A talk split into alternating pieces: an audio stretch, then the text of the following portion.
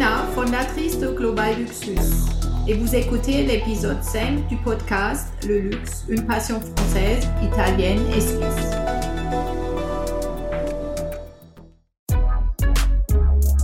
Bienvenue chez Le luxe, une passion française, italienne et suisse. Le podcast bimensuel qui s'inspire du passé pour imaginer le futur.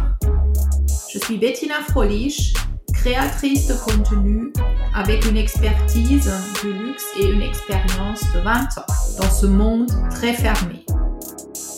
Dans le cadre de mon travail, je vis tous les jours pour apprendre et m'enrichir.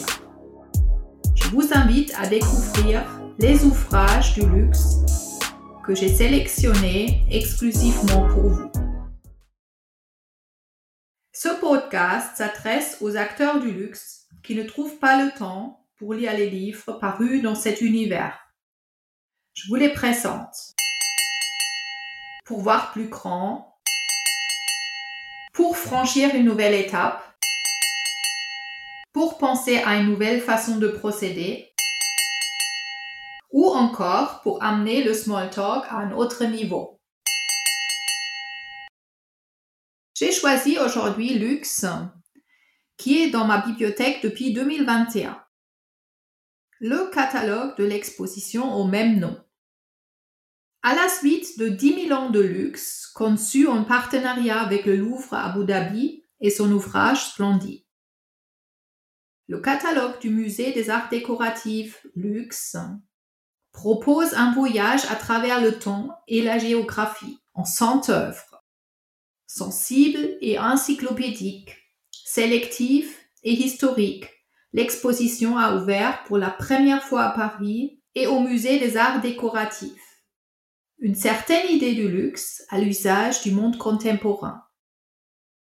Le musée entend bien illustrer l'évolution du luxe dans le temps, depuis la perle d'Abu Dhabi à l'objet reprisé, passé de génération en génération, en passant par les épices, les tulipes et la petite robe noire de Chanel.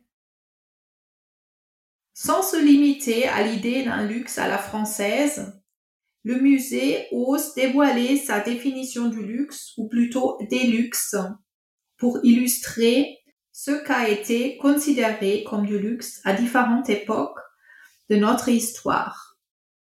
En plus de ce cours d'histoire, les arts déco veulent aussi apporter un éclairage sur la réinvention du luxe dans nos sociétés contemporaines.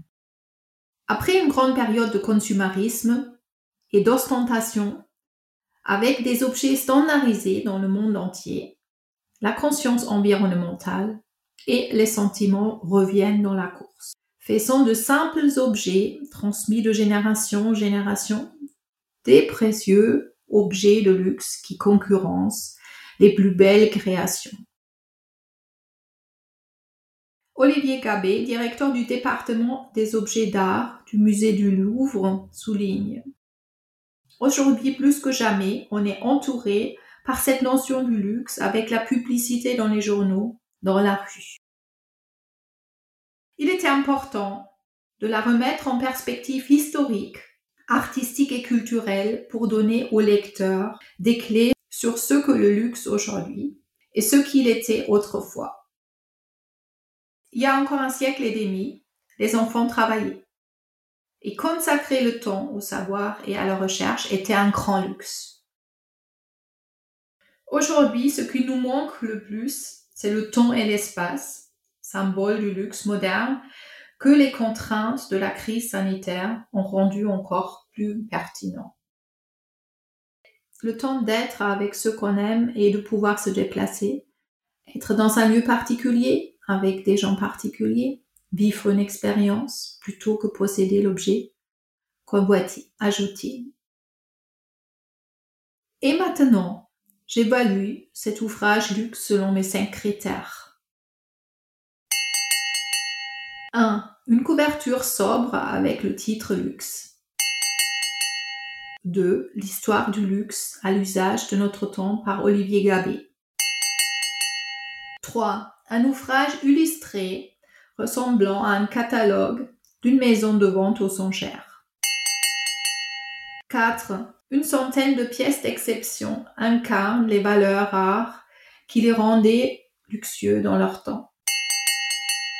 5. Un ouvrage à la fois pour les passionnés d'histoire et ceux qui sont à la recherche d'une brève histoire du luxe. 6. Un ouvrage qui a trouvé sa place dans ma bibliothèque. Verdict, le livre aura 4 points sur 6. Merci d'avoir écouté ce podcast jusqu'au bout. J'espère que ce nouvel épisode vous a plu. Si c'est le cas, je vous invite à laisser un avis sur Apple Podcast ou Spotify.